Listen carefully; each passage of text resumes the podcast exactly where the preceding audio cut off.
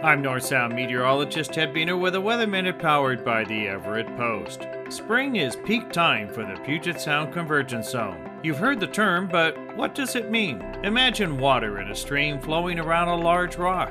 The water wraps around the rock and meets on the other side. On a grand scale, that's what happens with westerly airflow off the Pacific that wraps around the Olympics. South Snohomish County is ground zero for the convergence zone. The airflow around the Olympics through the Strait of Juan de Fuca and the Chehalis Gap collides and rises, producing clouds and then rain. If it is cold enough, it can even snow. Thunderstorms can also develop. With frequent stronger flow through the Strait of Juan de Fuca, the convergence zone does tend to drift south into King County over time. The Puget Sound Convergence Zone can occur any time of the year, but springtime is when it happens most often. This has been a Weather Minute. I'm North Sound meteorologist Ted Buehner.